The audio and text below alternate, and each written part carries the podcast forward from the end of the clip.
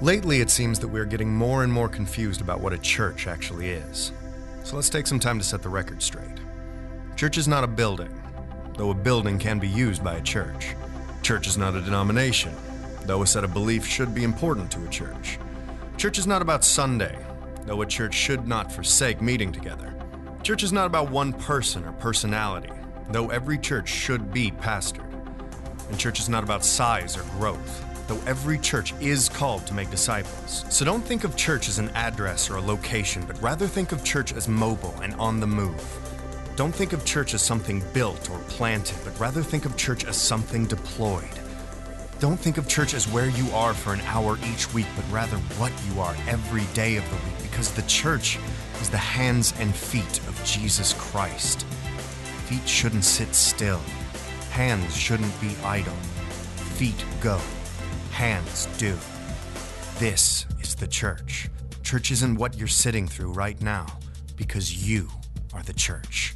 Now go and be the church.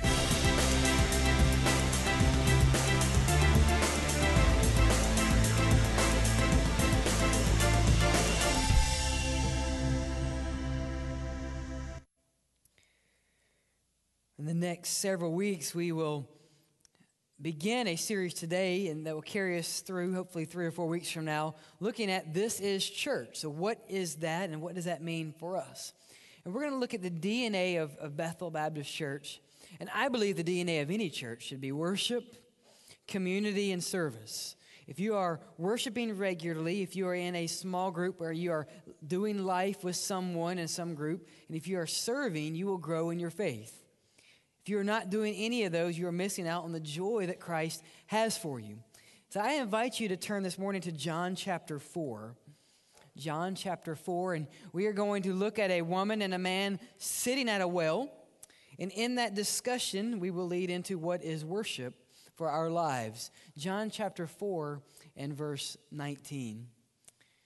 If you missed the last any of the last several weeks, I've been preaching through with the, the Brad, with the help of Brad, um, the book of Hosea, which is not necessarily an easy passage to study. If you missed any of those, all of our sermons are online with all of the sermon notes, and you'll have more notes than you could ever hope for. I think we give like 10 to 12 notes per sermon. So if you want to go back, the videos are online. If you have a question about Hosea, we welcome you to go to the website and, and see that. I've had a lot of questions. Uh, what should we, which we should have about Hosea and what that looks like and how we live that out. So we invite you to go work back through Hosea in God's Word. So, what does Christ say about worship, if anything? Why is it important? And how does worship shape my life? These are the questions that are going to drive the sermon this morning, drive our time together. What is worship? Why should I worship? How does it impact my life? And then we need to ask our this for our group and evaluate what we do, are we worshiping in a way that glorifies God? We assume that we are, but often assumptions are not always correct. So we need to ask the Lord, Father, are we as a church worshiping in a way that glorifies you? And am I as a person worshiping in a way that honors you in my life? So, John chapter 4, verse 19. And Go home and read the entirety of John chapter 4. This is an odd recap to this conversation.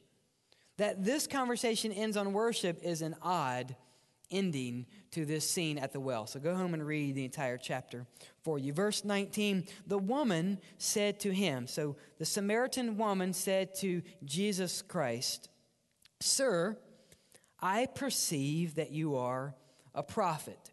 Now let me stop there. If you're here on Wednesday night I, I gave you a precursor to the sermon. So the Samaritans did not believe in a Messiah, the one who was to come. The Samaritans believed that God's word stopped with Moses, so the Pentateuch. So the Samaritans believed in a prophet to come. They did not believe in a Messiah to come. So the woman is now beginning to show her tradition. She's talking church, right? I know that we will have a prophet to come. And so, sir, I perceive that you are a prophet. Verse 20 Our fathers worshiped on this mountain, and you Jews say that in Jerusalem is the place where we ought to worship. Jesus said to her, Woman, believe me, the hour is coming when you will neither on this mountain nor in Jerusalem worship the Father. You worship what you do not know. We worship what we do know, for the salvation is of the Jews. But the hour is coming, and now is, when true worshipers will worship the Father in spirit and in truth. For the Father is seeking such to worship him. God is spirit, and those who worship him must worship in spirit and in truth. The woman said to him, I know that Messiah is coming.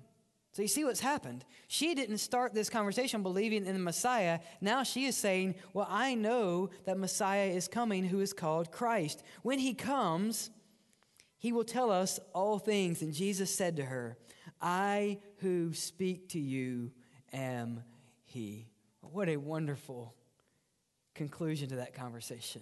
It was as if we walk into church and we say, Lord, I know you're here. And the Lord shows up and says, The one you're talking to am He. Let's pray. Father, open our hearts, open our minds to worship. Lord, and if tradition, if preference, if a mountain is getting in our way of worshiping you in spirit and in truth, Lord, we proclaim that you are the one who can move mountains. So, Father, move in our hearts that we may seek you earnestly that we may not do church, but that we would be the church as you have called us to, the bride of Christ who has been redeemed by the Lamb of God who takes away the sins of the world. Lord, open our minds, open our hearts to know you more. And I pray this in Jesus' name. Amen and amen. I've already mentioned this is a strange conclusion to this conversation. Often in the Bible, weddings take place at wells.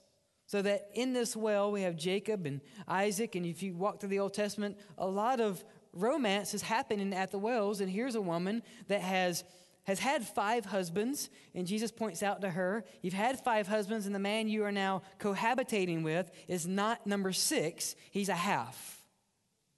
And so, this conversation, so Jesus speaks, he basically speaks her life to her, and she says, You know what? I think you might be a prophet. And Jesus works in our heart in a way that she comes and says, I know the Messiah is coming. And he says, I am he. Now, if you go back, you, you, realize that they're at a well and she's worried about water. And Jesus says, if you would drink of the living water, you will never thirst again. So there's a lot of spiritual truth in this passage. And then the, the lady opens up and asks about church, as often as we do. So here's our first guideline for worship this morning in verse 19. The woman said to him, Sir, I perceive that you are a prophet. And then she says, Our fathers, our fathers worshiped on this mountain, and you Jews say that in Jerusalem. Here's what scripture says about worship. First, our fathers' tradition is not near as important as the Father.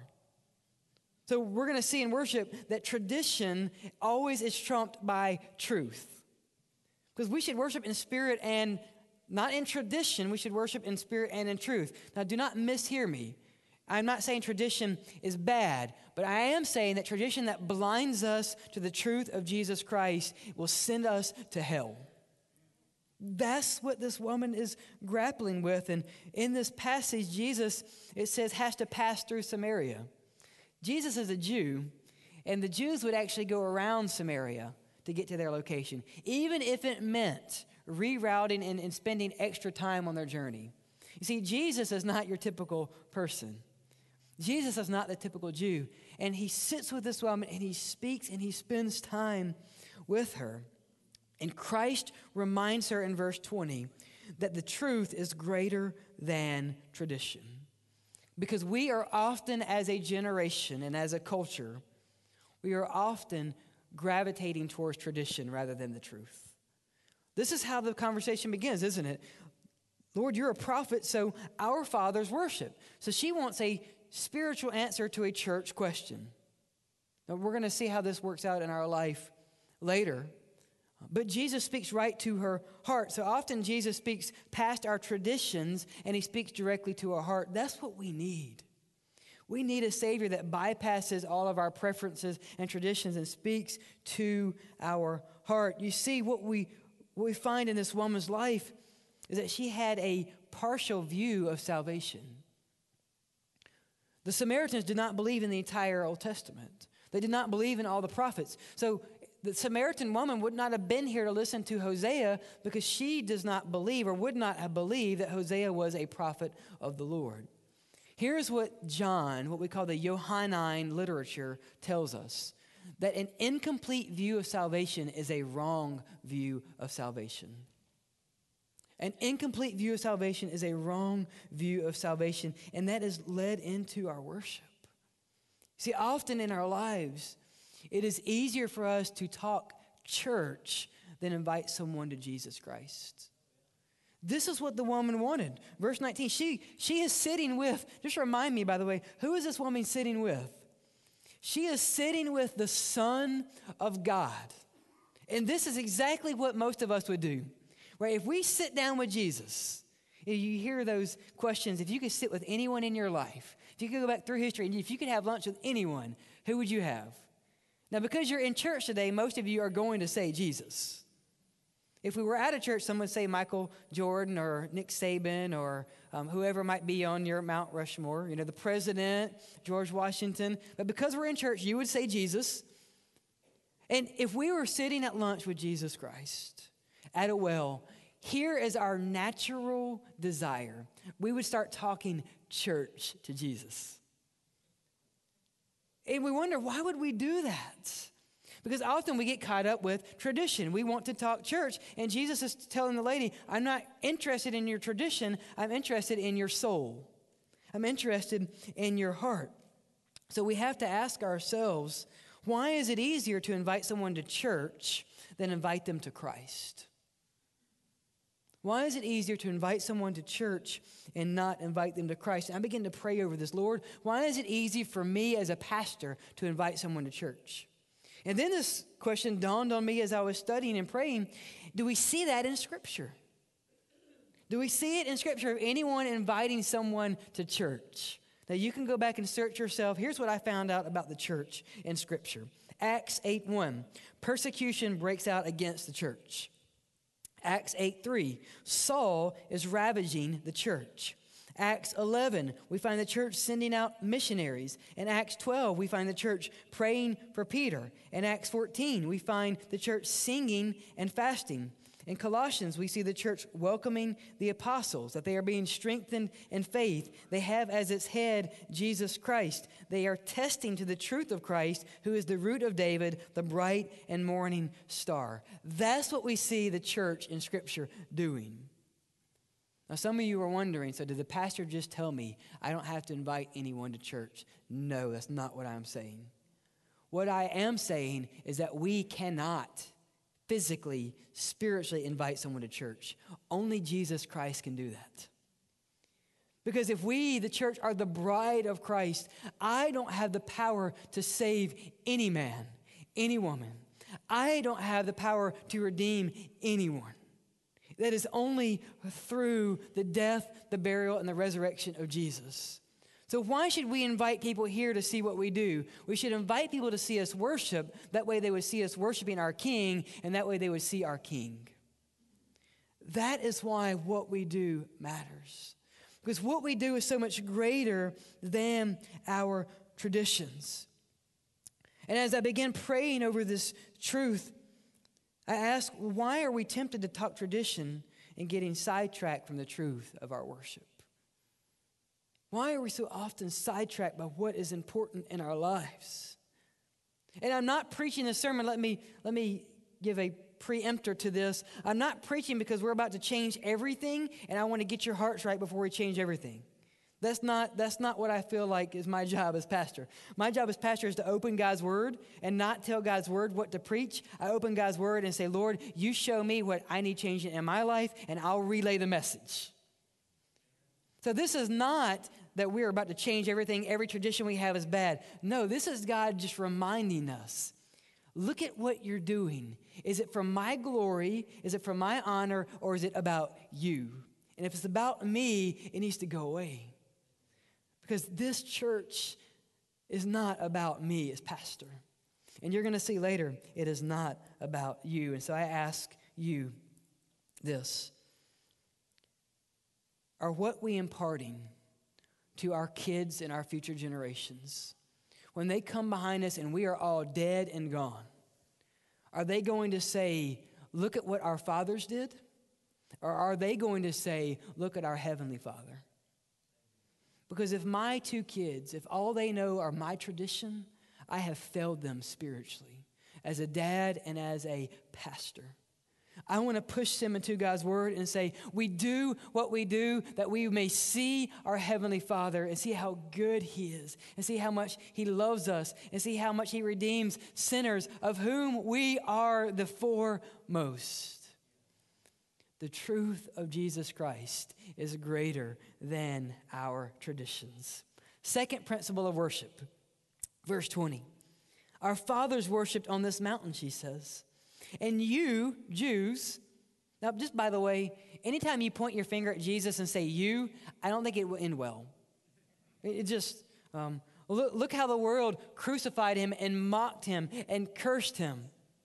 How did that end for Rome? They're no longer even a dot on the map. And how does that end for us if we point our fingers at Christ and say, I don't believe you are who you say you are? I will live an eternity away from him if I do not believe. And she says, You worship here, so what is the answer? And Jesus, verse 21 says, Woman, Believe me, the hour is coming where you will neither on this mountain nor in Jerusalem worship the Father. So we have in, in two verses here five places or the word place mentioned, right? This mountain or that mountain, this place in Samaria or in Jerusalem. And what is Jesus, what is his answer to her question? Is the answer Jerusalem or is the answer Samaria? He doesn't give her an answer. She's asking for a place, and he doesn't take the bait. Because I believe Jesus is reminding us that we do not worship a place, but we worship the person of Jesus Christ. We don't worship at a place or in a place, we worship Jesus Christ. You see, Jesus directs the conversation from tradition now to location, now to heaven. Our, our worship should be heavenward. In the ancient Near East, they emphasized holy sites. So much so that if the invading army came and they destroyed Moody, Odenville, that they would build another church on top of this church. They would keep it as a religious site, but they would, they would kind of show us look, you can still worship here, but we want to remind you who's in power. Because the world knows that we gravitate towards places. Right? Some of you, when you when you go to Tuscaloosa or when you go to Auburn or when I go to Starkville, that almost feels like a semi-religious site. Like something within me, when I when I walk in Starkville, like when I see the Starkville city limits, something inside me changes. And there's a natural response. For some of you, it's other locations. Why? Because I love that place. Why is home home? Because I love that place. And if we're not careful, that idea of loving places and things will gravitate and, and spill over to our worship. And so this is also true of the ancient world, even more so with, with the Jews, that many believed that certain locations made prayers more likely to be heard than others. So that the Jews would go to places and worship and pray at places because they believed that their prayers were heard more often. So let me debunk a myth for you. Some believe, I've had in my life, some will believe that if they come and ask me to pray as pastor, that God hears my prayers more. It's almost like God has a, an email inbox. Some prayers go in the trash, some prayers go in spam, and some just go right to the inbox. So some believe that when pastors pray, we, we skip the trash and the spam and we go right to the inbox. Here's the truth of Scripture we are all priests in Him.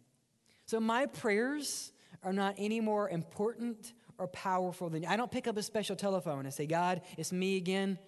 Um, here's my prayer. And we don't go to places and pray that are more powerful than others. Now, we do train ourselves for godliness and righteousness. And Jesus is reminding us look, it's not the place that you worship, It's who? It's the person. It's not the place, it is the person of Jesus Christ. And if we're not careful in our lives, we will begin to erect or raise spiritual mountains. That we will say, now, if we don't worship here, it can't be worship. Now, that's not just a Baptist distinctive, that's been throughout history. This is 2,000 years ago, and they're struggling, right? So, if do we pray on Samaria's mountain or do we pray on Jerusalem's mountain? Jesus, you are you're a prophet, you answer the question. The pre-Christian Jewish tradition accepted four holy mountains, two in the east, Sinai and then Zion, Mount Zion that has eschatological ramifications. The Sumerians, Samaritans regarded Mount Gerizim as the holiest of mountains. Um, they believed it was so holy that they stopped their scriptures at the Pentateuch after Deuteronomy, and across the valley was Mount Ebal. And Mount Ebal was taller than Mount Gerizim, but if you ask the Samaritans which mountain was taller, guess what they would say? Mount Gerizim. Why? Because that was their place of worship. They had they had manipulated scripture in a way and they had erected this mountain to say, if we don't do this, we cannot worship. Now, let's get more personal. If this is true 2,000 years ago, then how much more true is it in our lives? You know, we all have mountains that we have put in place and that we say, God, if, if we don't worship with this, we can't worship. Right, Lord? If we don't sing a hymn, it's not really worship. And there's others that their mountain is praise songs. If we don't sing the brand new songs, then it's not worship. For some, it's, I've heard this, if we don't sit in pews, it's not worship. And for some is if we don't have a modern facility where we are in movie seat with a cup holder, it's not worship. For some, if we don't have an organ, it is not worship. For some, if we don't have an electric guitar, it's not worship. For me, it's if we don't have percussion, because I'm a drummer, it's not worship. Now go back and look through Scripture. This is why Keith and I play the drums. There's a lot of percussion in Scripture. To God be the glory, right? Um, but what is your mountain? We all have those mountains, don't we? For some of us, as if, you know what, if we don't have our Sunday best, we don't have a suit and tie on, some of you are uncomfortable right now because I don't have a tie on. It'll be okay. We'll still honor the Lord. Some of you are uncomfortable because I have a suit on. You're thinking, man, that's a little stuffy. What, what is your mountain that you've erected, that you've built? Those traditions that we build up and say, if we don't have this, we can't worship. Here's my heart as a pastor.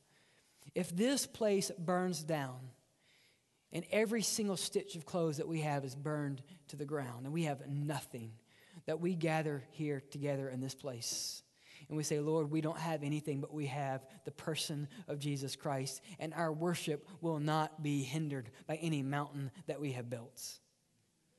And really, my heart is this if what we see is keeping us from worship, it's not worth it. It is not worth our souls. It is not worth a wall preventing us from worship.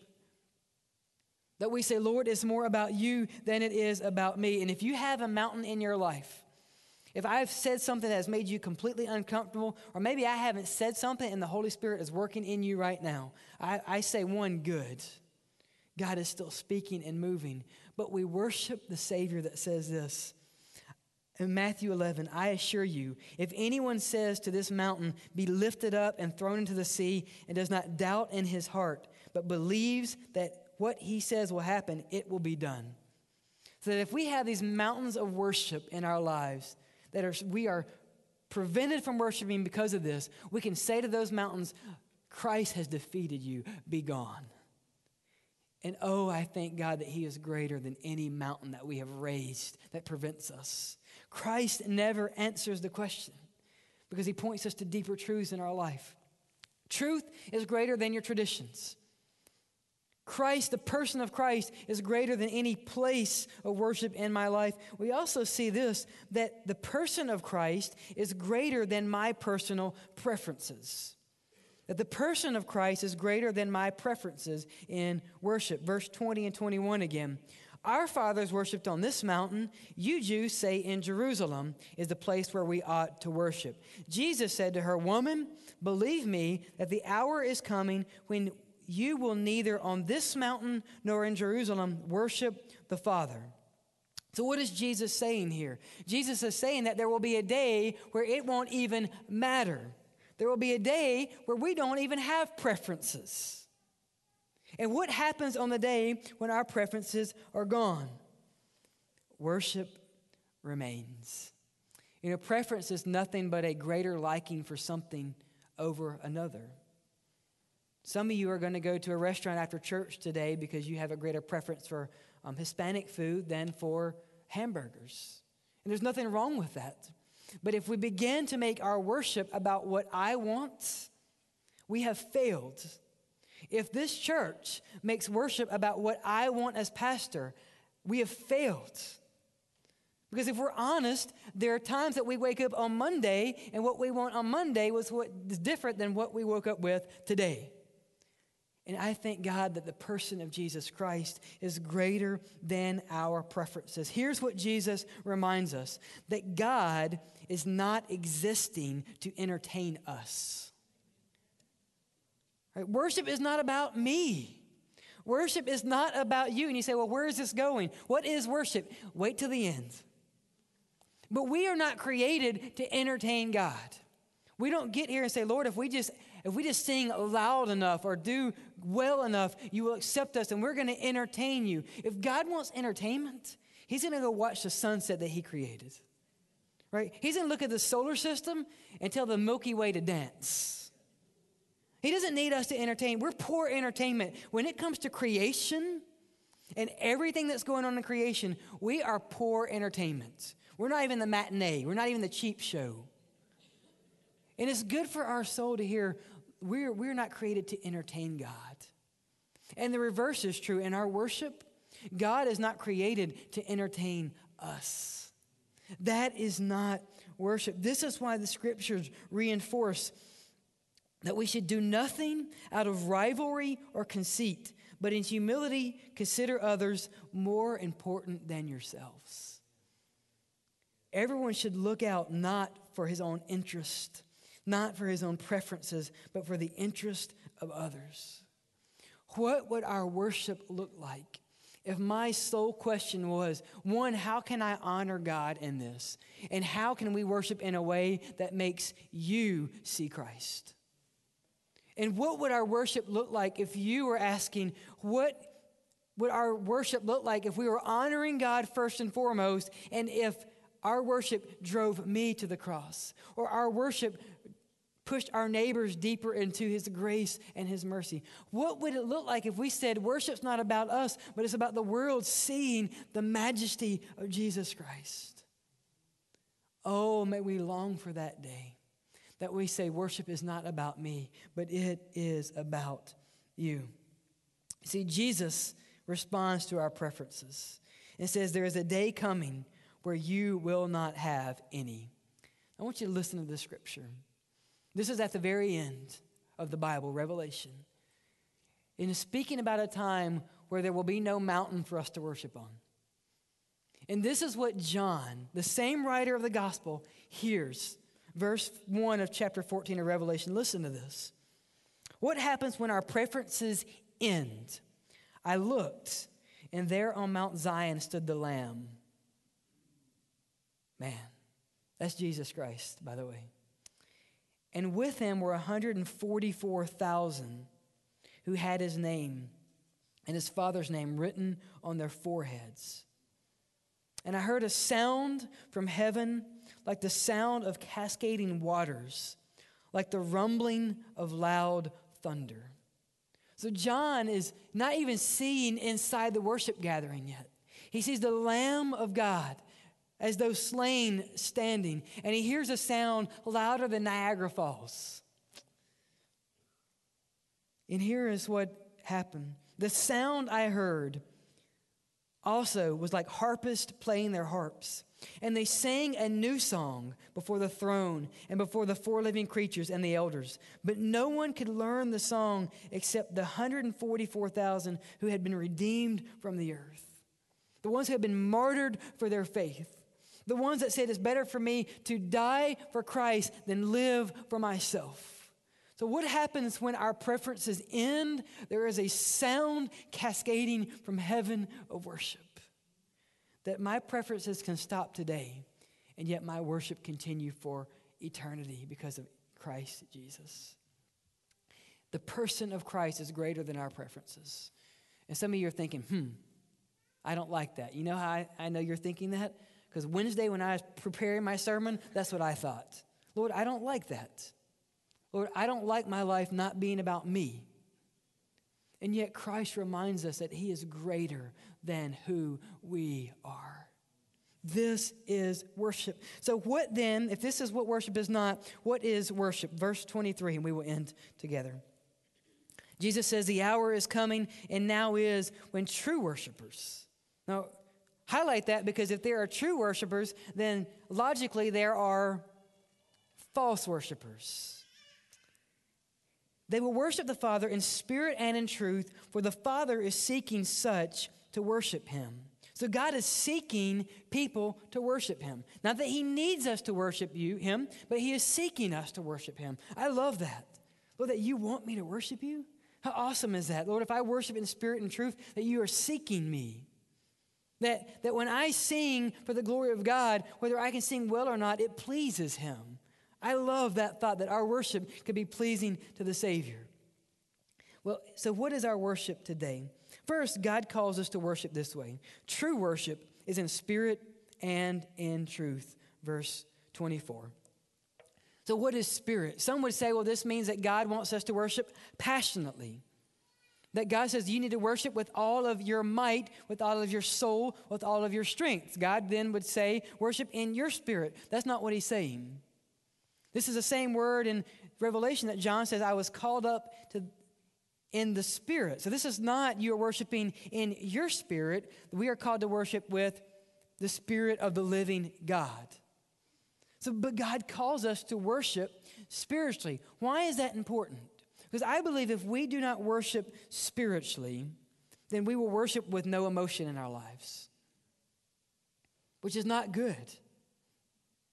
On the other end, though, we can worship in a way that it's only about making me feel good. So if we are overly emotional or only about the spirit, then we worship emotionally and we now have worshiped in vanity. We worship in a way that said, worship that makes me feel good. We've already seen in Scripture, worship is not about us. Worship is not about giving us, as our youth would say, the feels. We can do a lot of things that give us the feels. We can do a lot of things that don't glorify God, that, that gives us goosebumps. It's not honoring Him. So, but we are called to worship in the Spirit of God. Now, hold on to that. We're going to come back to that. So, worship is not emotive only, but worship has to be in the Spirit. But we're called to worship not only in the Spirit, but also in truth. So, secondly, God calls us to worship in truth. You see, proper worship is predicated on a right understanding of Jesus Christ. This is what Jesus says to the Samaritan woman. He says, Woman, and men, don't go home and try that, by the way. Don't go home and when your wife asks you, Woman, I told you, uh, you're not Jesus. Okay? Um, it's not going to end well for you. Um, but this is a sign of respect there that Jesus is calling her, a sign of authority in her life. As, as they would say, teacher, rabbi. He's saying, woman, listen to what I have to say. Jesus tells her that you are worshiping, you try to worship what you do not know. So if we have come here today and we are not worshiping in truth, our worship is not, it is not honoring God. So then how can we worship? If we are worshiping with truth only and not with the Spirit, it is idolatry. We're saying, let us worship mentally. We are going to ground ourselves in what we know, but we're not going to worship in the spirit. God would say, we are not worshiping. We are trying to intellectually ascend, and we cannot do that. So, how do we worship in spirit and in truth then? I think we see this in Scripture that worship is not a lifestyle. Now you say, Well, I've heard it is, so what are you saying, Pastor? Worship is not a lifestyle, it is a life. Romans 12, 1, which you've already read. Therefore, brothers, by the mercies of God, present yourselves as living sacrifices, holy and pleasing to God. This is your spiritual act of worship. And sometimes we read that and we're emboldened. We say, Lord, I want to be a living sacrifice to you, holy and pleasing. This will be my lifestyle of worship. But we should reflect on the thought that a sacrifice has to die. So a living sacrifice is an oxymoron. In Revelation, we see, behold, John looks at the lamb. He said, I saw a lamb as though slain standing. That's an oxymoron. How can a dead lamb stand? It can't unless his name is Jesus Christ. So I say this because scripture pushes us deeper that worship is not a lifestyle, worship is a life. Worship is us saying to die is gain, but to live is Christ. Worship is saying, I can't worship until I have died to myself. That I am dying to myself and I am raised in newness of Jesus Christ. That's why we are called to get baptized, to publicly show our faith. That's why it's such a powerful sign of our testimony. Are you worshiping in spirit and in truth? This is why Paul can say in Galatians 2:20, "It is no longer I who live, but Christ who lives in me. The life I now live in the body, I live by the faith of the Son of God, who loved me and gave himself for me." So how then do we respond? If worship is about a person and not a place, if the Father is greater than our fathers, if the person of Christ transcends my preferences, then how do we worship? We see in this woman really the first model of what a true worshiper in Jesus Christ should look like. We see in this woman a woman with five husbands, a woman at a well that Jesus shouldn't even been at.